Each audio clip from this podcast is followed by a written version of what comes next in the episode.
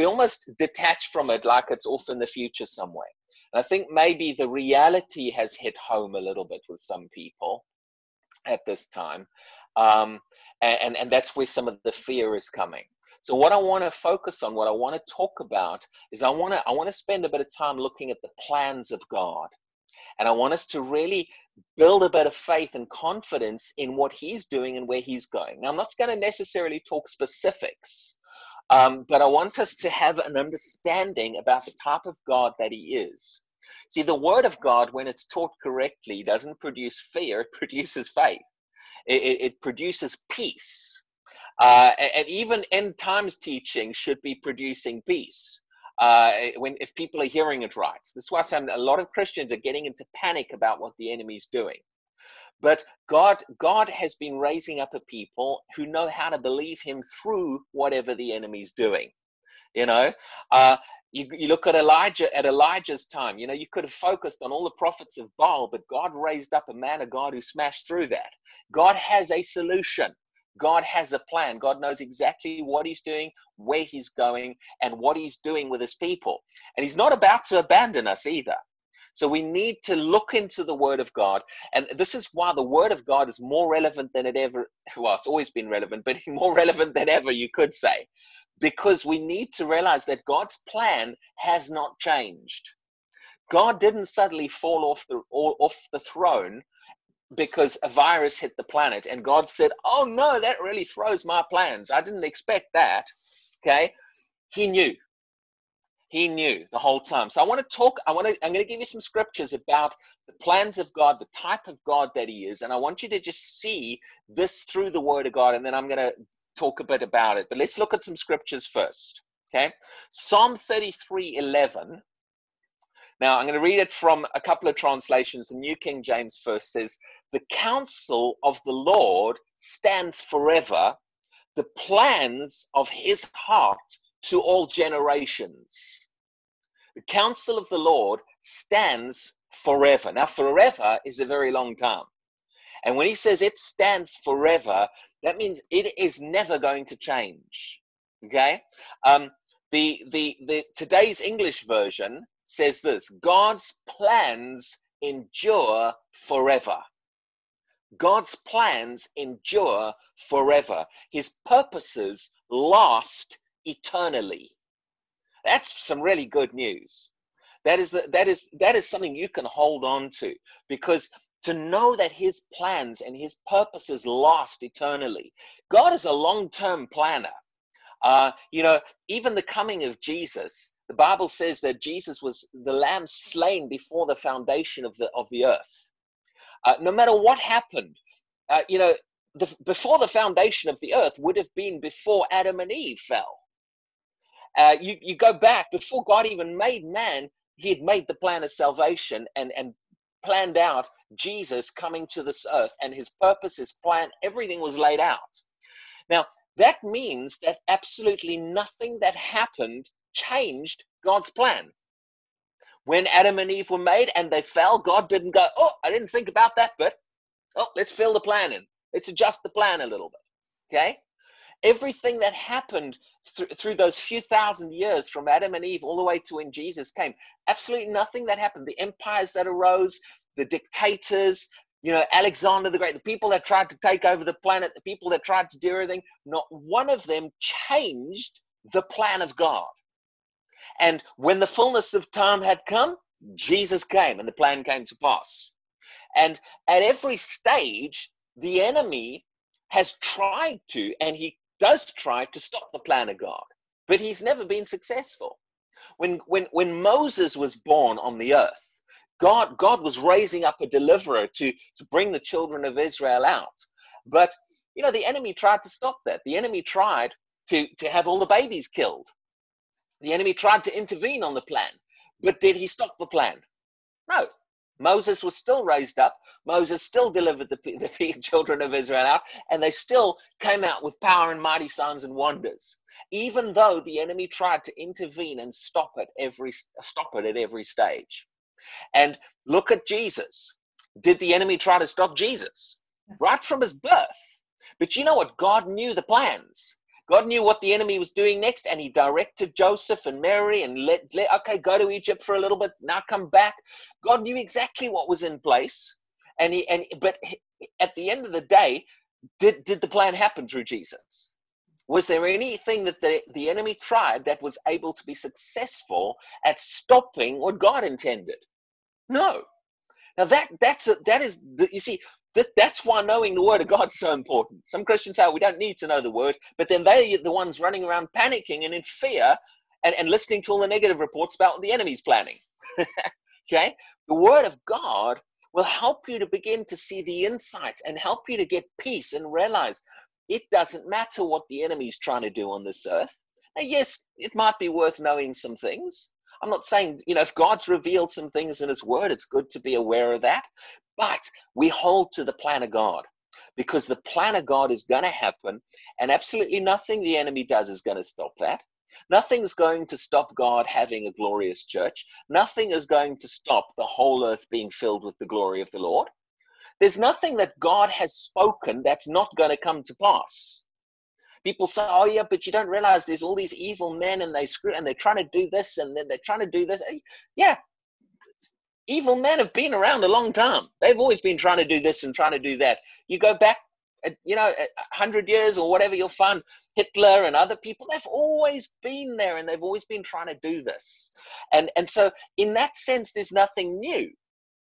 The enemy's always been looking for humans to work through, and he's always been trying to do bad things. And of course, we must pray. I'm not saying don't pray. If God leads us to pray, we can stop things without praying. But we must be rooted in a confidence that the plan of the Lord is going to come to pass and what God has spoken. And his plans stand forever. And nothing's going to change it what God has spoken about revival, what God has spoken about the UK and other countries and the move of God and His word being established, nothing's going to change that. Nothing's going to stop it. Okay? Let's look at another scripture. I just want you to, to see, see the, the, the repetition. Many of these scriptures you probably know, but we're going to emphasize one particular thing in all these scriptures. Look at Isaiah 46. Isaiah 46 from verse 9 to 11. okay? God has a plan. This is the this is my first point for tonight. God has a plan. Okay, now we're going to talk a bit more about that plan, but it's important for us to realize he has a plan and he doesn't deviate from his plan. He's been working his plan since the beginning. Okay, Isaiah 46, verse 9 says this uh, Remember the former things of old, for I am God and there is no other. I love that phrase. I'm God, there is no other. What does that tell you? Hey guys, don't worry, there's no other gods. I'm in charge around here. I'm God. There's another scripture where he says, you know, I am Savior. I, I there, there is no other Savior beside me. But I like this. Uh, I for I am God and there is no other. Now I'm not sure if it's this verse or it's another verse which says something similar, but it almost carries the idea of I've looked, I've checked. There's no there's no one else. There's no one else who has any level of power close to his. Uh, at the at the one of the Bible colleges I teach in at the moment in Coventry, I'm teaching a course on angels, and uh, we've been talking. Uh, my focus of the course mainly is godly angels, but we've been talking a little bit about Lucifer and his background. Uh, but one of the points that I make in that course is that the more you know about angels from a biblical point of view, the more you realize the difference between God and the enemy. Because at best, Lucifer was just it was an angel. Now the angels don't come anywhere close to God in power. They're, they're not even on the same level. They're not even in the same class of being. Uh, they don't have the same strength. They don't have the same ability. They are created beings. And and yes, the enemy fell, but he didn't become more powerful when he fell. In fact, he lost the anointing. He was the anointed cherub. He's the only angel in the Bible called anointed. And he lost that. He lost the light that he that that, that, that he reflected. He lost, he, he stepped into darkness. Uh, he, he, he became less than he had been. Just like when man fell and we became less than God created us to be, so Lucifer did as well.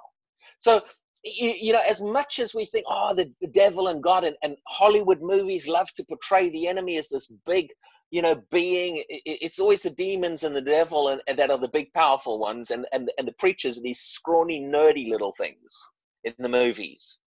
You know, who do you think wants you to think that, believe that image? okay. The enemy wants us to think he's bigger, but at the end of the day, he's not any match for God at all. Only God holds the universe in his hand. You know, if you've if you've listened to any of the teachings I've done on miracles recently, when I've described, I've tried to imagine some of those miracles and put myself in it, and you begin to realize the Bible talks about, you know, God God put the stars in place with his fingers. You know, just I'll put that star there, I'll put that star there, because he is so vast, he could see the entire universe. The devil's not like that. The devil is a created being. He's not everywhere. He's not present everywhere like God is. He doesn't have anywhere near the power God is. So when God says, I am God and there is none like me, there really isn't any like him. so, you know, there is absolutely nothing for us to be intimidated by in the face of the enemy. The problem is we're often far more aware of the power of the enemy we're often far more intimidated by and, and we get so caught up in fear about what the enemy could do you know? People say oh you know but what if the mark of the beast comes? You know this is the thing everyone's asked the mark of the beast what if the enemy and the antichrist? I'm like well first of all god knew it was going to happen. He told us thousands of years ago it was going to happen. And people say but the bible says you won't be able to buy and sell. I'm like yeah and god never forgot how to make manna rain on the ground. God hasn't forgotten how to multiply food People say, well, you know, how what are Christians going to do if we can't buy or sell? We're going to trust God. That's what we're going to do. We're to have miracles. We'll have God provide. There'll be no problem. God can bring birds into our garden with grocery bags in their mouths. It's really not a problem. I saw the smile on your face there, Rosie. You remembered that from when I said that a while ago. okay? You don't have to worry about, oh, what happens if the mark of the beast comes and we have to, we can't buy or sell. I'm like, hey, God's been teaching us how to believe him. And now's the time to know that our God's bigger and He can do that. There is none like Him. We sing it, don't we? There is none like you. No one else can do the things that you do. Oh no, the enemy, the enemy. Oh, let's all get afraid. The Antichrist. I thought you just sang, There is none like you. No one else can do the things that you, that you can do. You know? see, but you see how fear grips Christians. You see how we get so, and this is why people sending around all the things we're concerned about what the enemy's doing. And so many Christians have said to me, Yeah, but I'm trying to make people aware. And I'm like, But you don't share good solid word things like like you like in the same way. I don't see you sharing all of those all over the place. Okay. It, it, so we've got to realize we've got to keep our focus. Yes, be aware, but also know who our God is and His Word. Okay. So anyway, I got I got sidetracked on that one point because I thought that would be a good preach anyway. I am God. There is none. Uh, there is no other. I am God. There is none like me. Declaring the, the end from the beginning and from ancient times, things that are not yet done, saying, My counsel shall stand. My counsel shall stand, and I will do all my pleasure. I love that. My counsel shall stand. And that's what we saw in the previous one. The counsel of the Lord stands forever, his plans endure forever. Absolutely nothing is going to stop the plan of God. No, nothing the enemy does. So God has a plan. He's had a plan all the way from the beginning. He still has a plan now. This is the important thing and that, that's what we want to uh, be aware of. And the other thing is god never changes his plan. He doesn't have to edit his plans because his plans are perfect. He, he doesn't have to adjust them. They're perfect all the time. His plans he, I, I think sometimes we don't realize just how much god knows and how, how wise he is. I, I jokingly say you know I, mean, I don't know if you've ever met a christian who thinks they know everything oh sorry not a christian a person like a know-it-all we call them a know-it-all oh he's such a know-it-all he seems to know everything do you realize god really is a know-it-all and not only he's living on the inside of you you've got a real know it all living inside of you. And because he literally knows everything, there's nothing that takes him by surprise.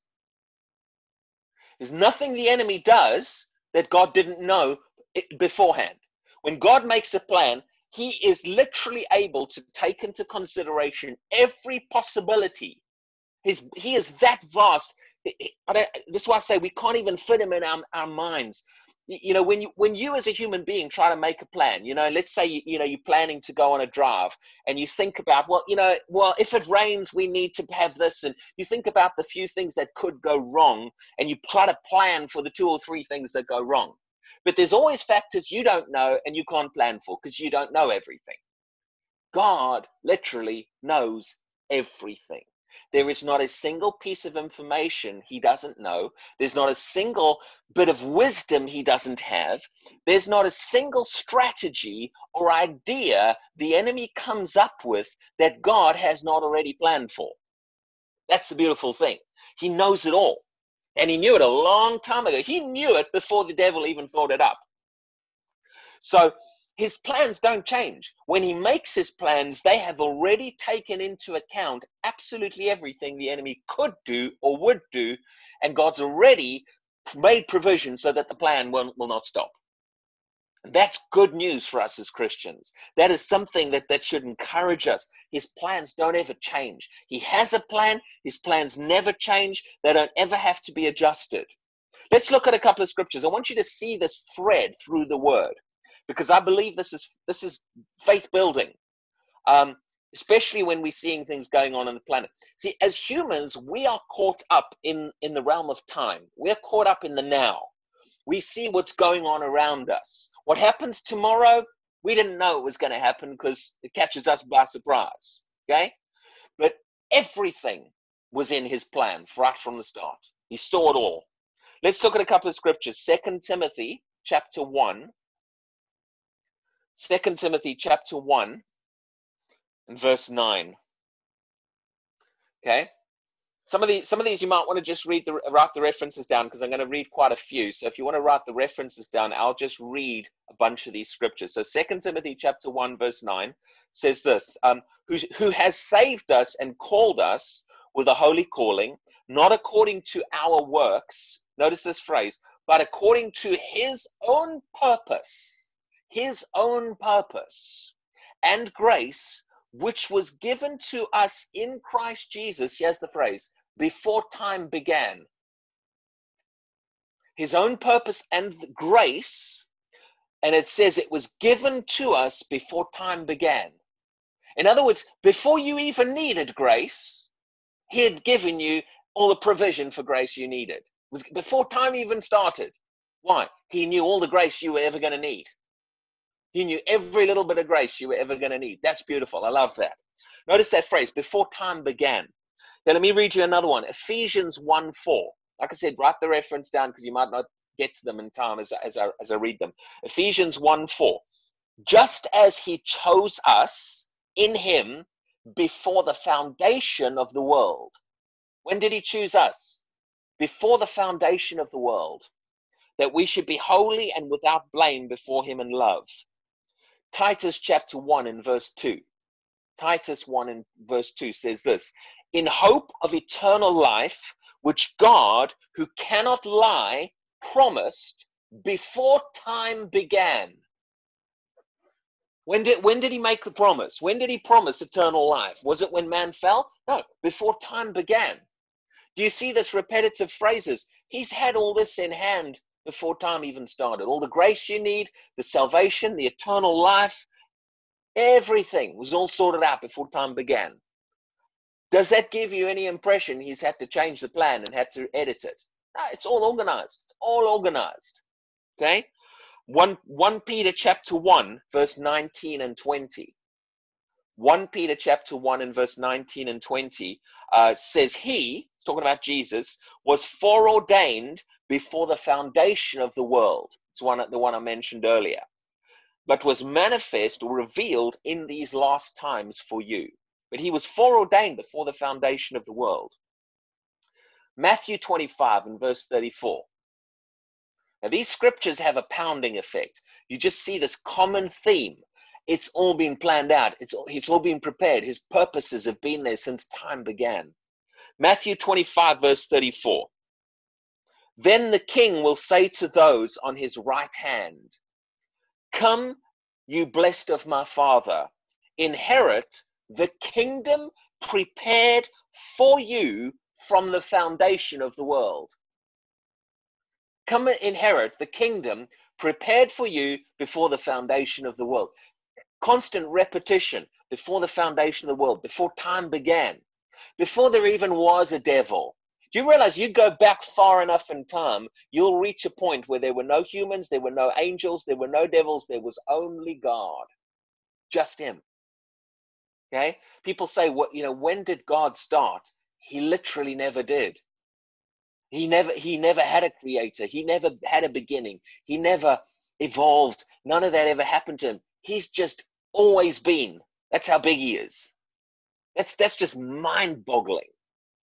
Every other being, including Lucifer, including the angels, all had a starting point in time. But for eternity past, there was just God and he saw the whole plan. He saw the beginning from the end. He knew every little detail and he planned every little detail out. So, do we have to panic? No. no. See, faith, faith just trusts him. That's one of the beautiful, that's one of the characteristics of faith is that trust and that confidence and that peace and rest that goes with that because of knowing he literally has everything in hand. Okay. Now, yes, we have a role. I'm not saying you know we got a job to do. That's another that's another part of the message. But what I want you to see and understand is is, is the fact that God has had His plan right since the beginning, and nothing, nothing is ever going to stop that. Okay. Look at the look at one Corinthians chapter two and verse nine and ten. One Corinthians chapter two verse nine and ten. Okay. Um, eye has not seen, nor ear heard nor have entered into the heart of man. Notice this phrase the things which God has prepared for those who love him. The mm-hmm. things which God has prepared. Now, that means he got it ready in advance. He's, he's not just, God's not just winging it, figuring it out as he goes. He prepared it all in advance. Ephesians chapter 2, verse 10. This is the last one I'm going to read of these right now. I just want you to see this pattern of the type of God he is. Ephesians chapter 2, verse 10. For we, talking about us, we are his workmanship, created in Christ Jesus for good works, which God prepared beforehand that we should walk in them. Hallelujah. Thank you, Lord. Constant theme beforehand, long before this is the type of God He is. Yeah. Everything is planned out. Thank That's you. beautiful. He has a plan. His plan will never change. Okay, Amen. and and He doesn't leave anything up to chance. Doesn't leave anything up to chance. He doesn't just God doesn't just sit back and say, "Well, let's see what happens, and then we'll figure it out." He's already got it all figured out, and no matter what happens, it all fits exactly into place. Now, I'm repeating that because I want to get that really established. In this time in which we live on the earth, it's a, I believe it's a crucial time. It's a power, it's a powerful time, but it's not a time to be afraid. It's not a time to let go of our confidence in God and get panicked. It's a time to stand on the word of God and to be to draw closer into the word of God. To know that that we are with a God who has exact who's got every little detail figured out Okay, and he knows exactly where this is going. But he planned and prepared it all beforehand. And the enemy's plans don't stop that at all. Okay, many Christians don't. Many Christians just don't understand how his plans are all sorted out and his purposes are. And but when you do, you can rest. You can trust. Have absolute confidence in him. And and when we have confidence in his word, we know that exactly everything he said will come to pass. You know, I remember one preacher when I was growing up, he used to say this, he used to say, read the back of the book, we win. Okay? We know the end. We know the end of the story. We know. So people are saying, but what, what happens if the Antichrist arises and what happens if we can't buy food? I'll tell you what happens. We win. That's what's going to happen. People say, you know, what if, what if we have to die for our faith and what, you know, we win. Doesn't really matter. Get eternity minded. Get a view of eternity and heaven and just begin to realize everything down here is just temporary. Everything's temporary. This, this is, this is a, just a glitch in eternity, this little pocket of time. But, you know, we get so caught up in the things that are important to us and, and, and, our lives. And that's what the enemy uses to get us afraid. You know, what if I don't achieve this? What if this happens and my friends and my family and my finances? What if all this happens? Don't worry. At the end of the day, we're going to be spending an eternity with God in heaven, in, in, in the realm of eternity. That's going to be amazing. When you get a vision of, of eternity and a, and a vision of where this is going, you begin to realize that we don't have to be afraid of anything down here. Even if things happen and it's hard, it's just that's just a glitch in time and, and eternity is still ahead of us. Amen? But the next thing we've got to realize is this. Once we understand his plan and he's got a plan, I want to read you something. And this, this was said by, by Kenneth Hagin. Some of you know Kenneth Hagin. This is said in one of his books. And this statement always stood out to me. Uh, he said this uh, God spoke this to his heart and put this on his heart uh, uh toward the end of his ministry. And this is what he said God said to him. So this this is God speaking, or, or Brother Hagin has said this as if God was saying this to him. He says, I bless all my people as far as I can. But the reason there is not the move of God and the depth of the flow of the Spirit and the fullness of the manifestation of the Holy Spirit today is because men do not take the time to hear from me. So Kenneth Hagin is saying that God, God was saying to him, he says, one of the reasons we don't see a lot of the move of God and a lot of the depth of the move of the Spirit is because we're not taking the time to hear from him, to listen. Why have we got to listen? Because he knows the plans. See, if we're not if we're not hearing his plan, we're going to go with our plan. And, and, and our plans are not as good as his plans. our plans can fall apart. He knows all the details, but but he he wants us to be in a position where we connect in, we hear, and we cooperate with his plan. That's what he's getting us in position to do. Because the more we cooperate with his plan, the more he can work through us and in our lives to bring that plan to pass. Now, it's going to come to pass regardless. Okay? It's going to happen. There's always there God's going to raise up the people who will listen. But his voice right now is saying we, he wants us to be that people. We are the ones he's planned. That he wants to be the ones to listen so that he can do his plan. Amen. And then he says uh, he says this, they do not take the time to hear from me. Uh, and they and then he added this as well and they do not take the time to follow my plan set forth in the scriptures. See, in the word, God's given his plan. This is why Christians that sideline the word of God and they say, well, it's all about the spirit and it's all about, you know, what the spirit of God is saying now. Uh, that tells me they don't know God as well as they think they do. Because God never changes what he said. He didn't speak something through Jesus 2,000 years ago and then change his mind and he's only got things for our generation that are completely different. The things that he put in his word, he's laid out the plan that's as relevant to our generation as now as it's ever been. And the more we know the word, the more we stick to the plan laid out in the word, the more he can use us in that, in that plan. And the more he can bring his plan to pass in our lives the more we deviate from his plan, or the, the more we, or put it ways, the, the less we listen to his plan, the, the less we'll find God can do in our lives. So this is why it's so important. If we want more to happen through the church, then we need the church listening more to God's plan. Okay? One of the things I was um has been on my mind recently is um you know, again, so much talk about revival, so much churches and leaders, oh, it's the time for revival. And, you know, and I, I agree. So I don't have a problem with that. And I, but I look at things people say, and, and, and sometimes I think they want revival their way. They want revival to happen, but this is what's been on my mind. What is God's view of revival? What is the way he sees it? It's not just about, well, this is what we want in our church and this is what we want to happen. We need to actually hear what is exactly what does God want? What does he see revival as being in the church?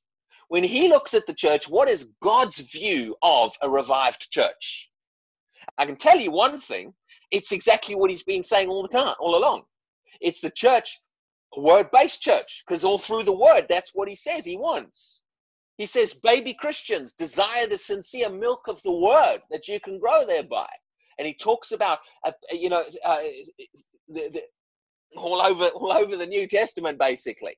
Okay, is, is this emphasis? Now, that is his plan, and it hasn't changed. Just because a virus hits the planet doesn't mean God throws that all out the window and says, let's do it differently. Okay? His plan is still baby Christians need the sincere milk of the word to grow thereby, and then grown up Christians need the meat of the word and the milk of the word to keep growing thereby.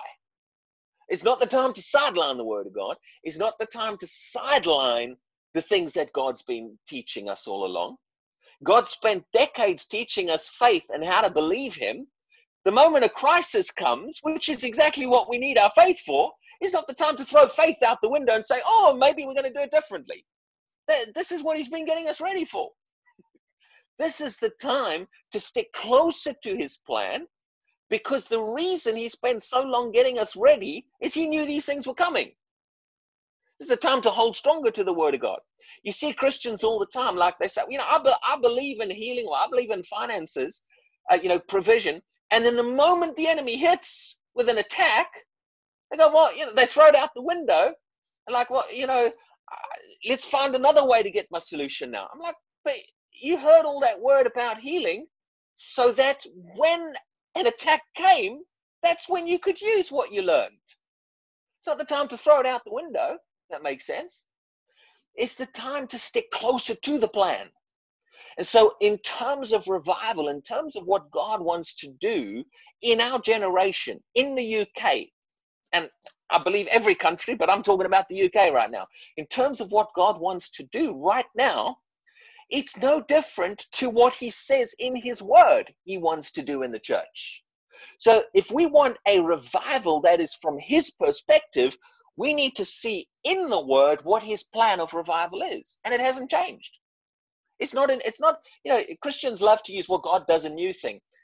Uh, he doesn't new it might be new to us. It is not new to him. God has never done a new thing that he's never done before okay? Or never thought of before in that sense okay? It, it might be new to us. It's new to our generation. It's it's a freshness we haven't seen. But the new things even that he might do are still in line with the plan that he laid out in the first place. So the, the more we drift off the plan, the more we deviate off the word, because that's where the plan is, the less of the manifestation of God we're going to really see. We have to stick closer to the plan, stick closer to, to, to, to um, principles of faith, what God has shown in His Word about how to get prayers answered. This isn't the time to get new revelations and throw those out and think, well, maybe there's a different way to get prayer answered in our generation. Because, you know, we got a virus. They didn't have a virus 20 years ago when they taught us how to get answers to prayers. No, it's the time to stick closer to that plan. So this is what he said. He says the reason a lot of people don't um, see and experience a lot of these things is because they do not take the time to hear from him and they do not take the time to follow his plan laid out in the scriptures. That is important. That will never change. At no point in, in, in our Christian lives is it okay to deviate off of that plan laid in the Word of God. That we've got to stick closer to. And there are voices. Jesus told us, He said there, there are many voices. Didn't He warn us? He said there are lots of different voices. My sheep must, or He said, do hear my voice. And His voice is also what He's spoken in His Word. But there are a lot of voices trying to pull Christians around at the time at this time. So many different reports. And, and, and this is when we have to stick, we've got to really pull in with what he has already said. You know that what God is saying he wants Christians to do and what he's saying he wants the church to do is no different to what he was saying 12 months ago before the virus hit. Still the same thing. It hasn't changed because he's still working that same plan. Amen? Now, there might be certain truths he might emphasize now to help us, but it's not going to be a sudden change. and this is the last thing Kenneth Hagin said in that phrase. He says, The more closely you follow my plan, God's plan, the more my power will be in demonstration and manifestation. Now, that's quite a statement, and I do believe that's a true statement. Okay? That's not a scripture, there's something God saying. The Spirit of God spoke to him, and we must judge things that God, that God says, you know, speaks to somebody. But when I look at that, I see that is in line with the word. The more closely you follow my plan, now where is his plan laid? Well, he's just told us one of the places is in the scriptures. The more closely you follow my plan, the more my power will be in demonstration and manifestation. And many Christians want the power to happen, but they don't want to follow the plan. They're praying, God, send more power, send more miracles, send more manifestation of the Holy Spirit. And then God says, okay, I'll raise up a teacher. He'll give you, he'll, he'll teach you some. Oh, no, no, we don't want that. We don't like teaching. Teaching's boring. you don't want to follow the plan. That's the plan. And following that plan is what's going to get you more of the, the, the manifestations of the miraculous. Yeah? So we need to realize, we need to think like he thinks. He laid the plan out at the beginning. He put the plan in his word. And then he said, follow the plan. That, that's what'll work. Now, I don't know. I don't know if any of you. I, I, don't know the different jobs people do here or have done in the past. I don't know if anyone works in construction or as an engineer or making cars or anything like that. Any form of building or in, or designing things. But or, or or if you don't, I don't know if you've ever had a house built. Okay. Well, you know, before a house is built, they make a plan. They, they, you get the architects, the designers, and the same thing works in, with cars. You know, they, you don't go to a car factory and just see cars coming off the, you know, off the um, conveyor belt, the lot. I don't know what they call it. You know, the, the whole system. And and and one car comes, you know, with with you know wheels sticking out the side and everything like this. And this, the car that comes after it looks completely different. And the car that comes after it, you know, looks like it's got two fronts and can drive in two different directions. Every car doesn't come off the conveyor belt different. Why? Because every one of them is being built according to a plan. And that plan was made by an engineer long before that conveyor belt ever existed. The plan for that car, the design, how that car was intended to look, was all written out in a plan first. And then someone put that plan into motion to put together a, an actual what it, I'm saying conveyor belt. You know, I know it's not a conveyor belt, but a, the actual production line. That's probably a better word, where the car is made. So, but it's all made according to a written plan. Now, what would happen if the guy on the production line just decided, I don't want to go with the written plan. I'm going to do it differently today. You know, I'm bored. Yesterday we made lots of blue cars that all look like I don't know, you know, Vauxhall. I'm bored with that. I'm going to change it today. I'm going to press a few buttons and I'm going to do it my way because I want. Well, you know what's going to happen? You're going to end up with a big mess. The production line's going to go all wrong because it only works when it functions according to the pre-written plan.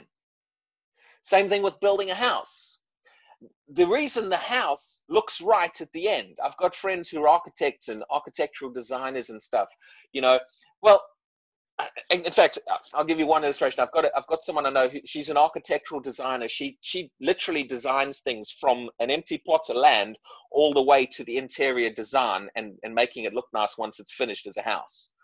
But as as an architectural designer she she they make the plan. They spent months. They put the plan out. They write the, the blueprints the architectural plan. But she actually even once she's put the plan out she goes and visits the building sites. And she makes sure that they're building it according to the plan. And what would happen if one of the builders arrived one day and he takes a look at the architectural plan? He goes i don't really like that. I think we need to just make this particular room three feet longer.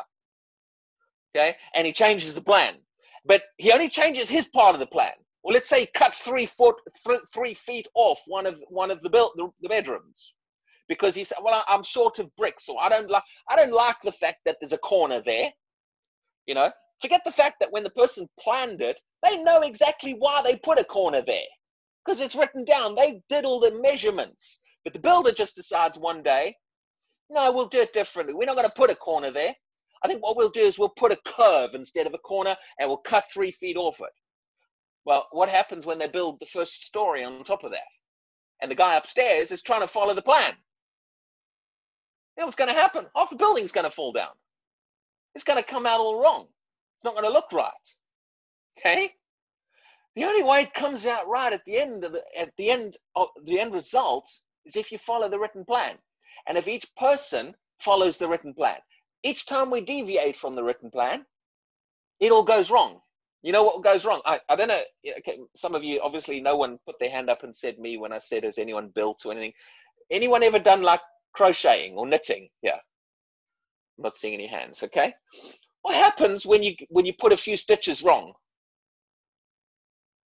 I can't actually hear you, but it, it's not good, is it? You get a few stitches wrong and then you keep knitting and keep knitting and keep knitting and you suddenly realize I've miscounted three of the rows and I've done, you know, I'm, I'm not a great, I don't know a lot about crochet, but the idea, I've known people who crochet and they'll spend hours and then suddenly someone, they'll go, something's wrong here. You know what they have to do? They rip the whole thing apart all the way and they find the area where they missed one stitch because it's all gone wrong. That's what I've seen people do. And I'm like, you have to rip out five hours of, of, of crocheting go all the way back to where the error was so that you could fix it. Why? Because a lot of the time they're following a written plan and they miscounted. They didn't do something right. When you don't follow the written plan, it all goes wrong. You see, God has a plan. His plan will never fail. His plan will come to pass, but He wants us to follow the plan. The more we follow the plan, the more it comes out right at the end and he's written out in the plan exactly what to do.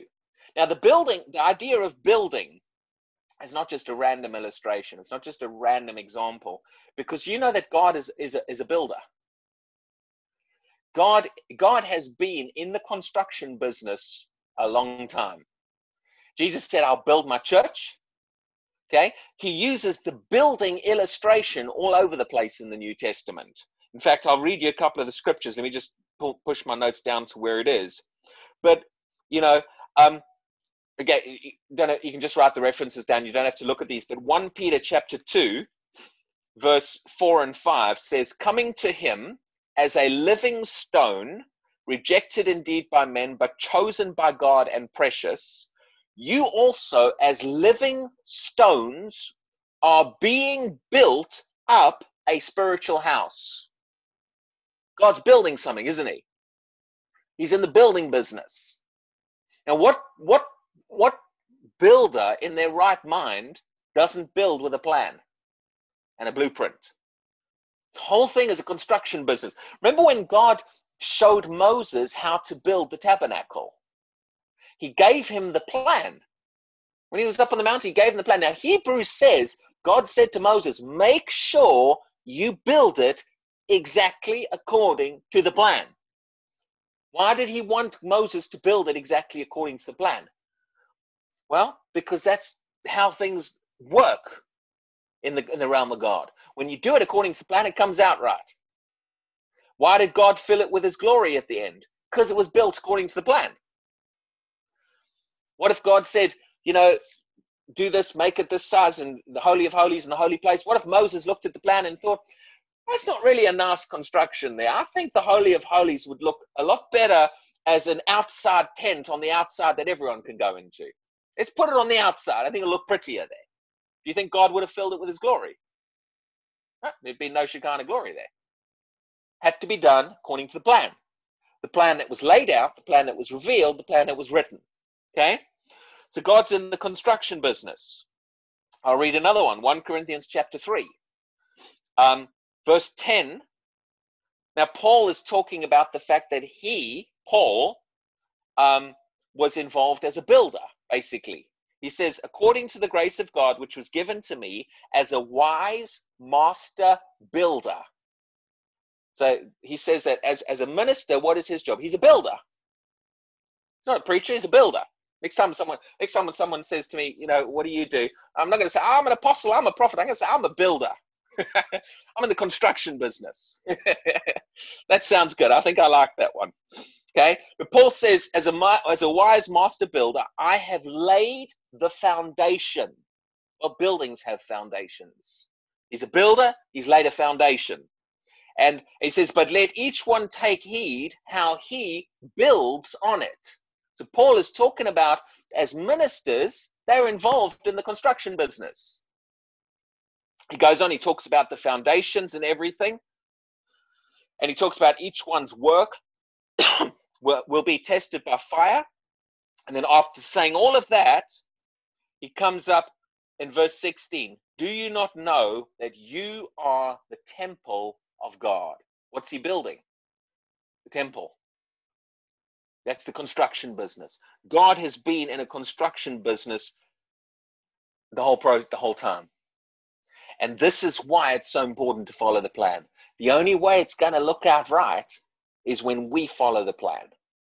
Now, at the end of the day, one thing I know about God is if one generation won't follow the plan, God will just sit back and wait for the next generation. He's not going to panic. Did that? He did. He's done that in, in the history in the, in the Bible before. That's why I say, at some point, a generation's got to arise that follows the plan, the laid out plan, the written plan. Okay, so I'm not going to go on very long tonight, and that's probably most of what I've got on my heart. But I wanted us to get really established and confident in the first half of what I said, in the fact that God has a plan.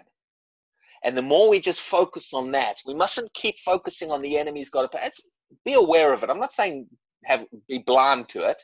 Some awareness is fun. It's not okay. I mean, it's not wrong, but it's wrong when that just becomes the focus and pe- because Christians get into fear. We need to really get a hold of the fact that God's had this whole thing planned out from the start, and it doesn't change. He doesn't edit it. He does. He does. And the enemy, what anything the enemy does, doesn't change God's plan.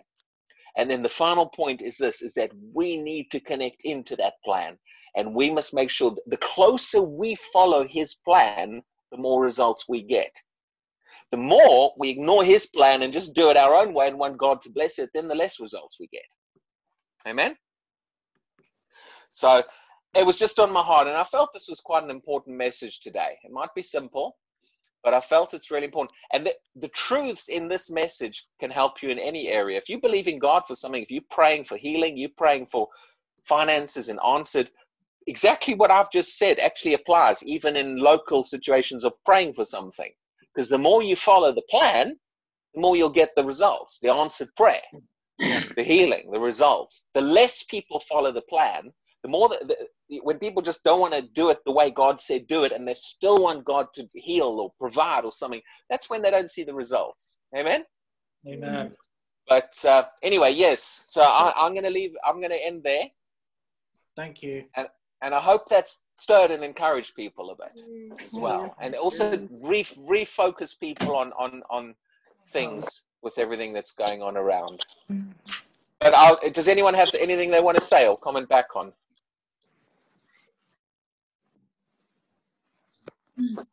Yeah, I think, it, I think, it, was excellent. Um, actually, could be the reason why people go from church to church to church, who are just looking yeah. for mm. Uh, the answers all the time. Mm. Uh, we're so quick to be looking to the internet or uh, some you know, well-respected mm. teacher or preacher, and yet really, there's no shortcut in this. Is is there? It's just um, mm-hmm. the word of God is something we either um, almost consume so that we are in line with his purposes or we carry on going round and round like the children of Israel in the wilderness, mm. never really get to to taste and uh, the the promised land. Yeah, very true, very true. Anyone else?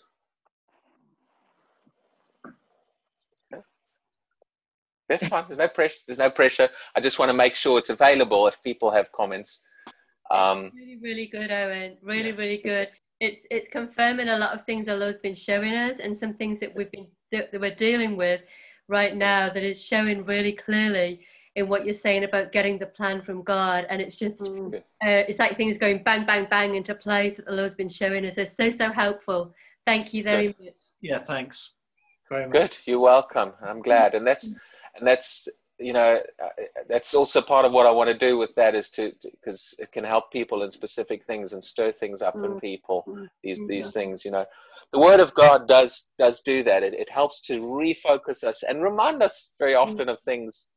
I, I heard a minister. I was listening to a minister preach recently, and I know when you're teaching the Word like we do, sometimes people might never have heard these things before. But I know some of the people in these groups have been around the Word for years. Mm. And the minister, I heard a minister say this recently. He said, you know, he was praying about some things and he was believing God for some things. And uh, I think he was seeking answers. He was trying to, you know, God, what do I need to see? I, I'm not seeing this. Show me this. And the Spirit of God really spoke to him and he said this. The Spirit of God spoke to him strongly and he said, the answer is in what you already know. Mm. Yeah. amen. The answer is in the truths you've already had for years. Sometimes as Christians, especially word Christians, we've heard the solution. But what happens is a new crisis comes and we forget about that and we start looking for a new answer, some mysterious thing we've never heard. Mm. And very often the answers are already in everything He's already shown us, but they're truths we've let go of, we've forgotten, we've sidelined, we've not focused on.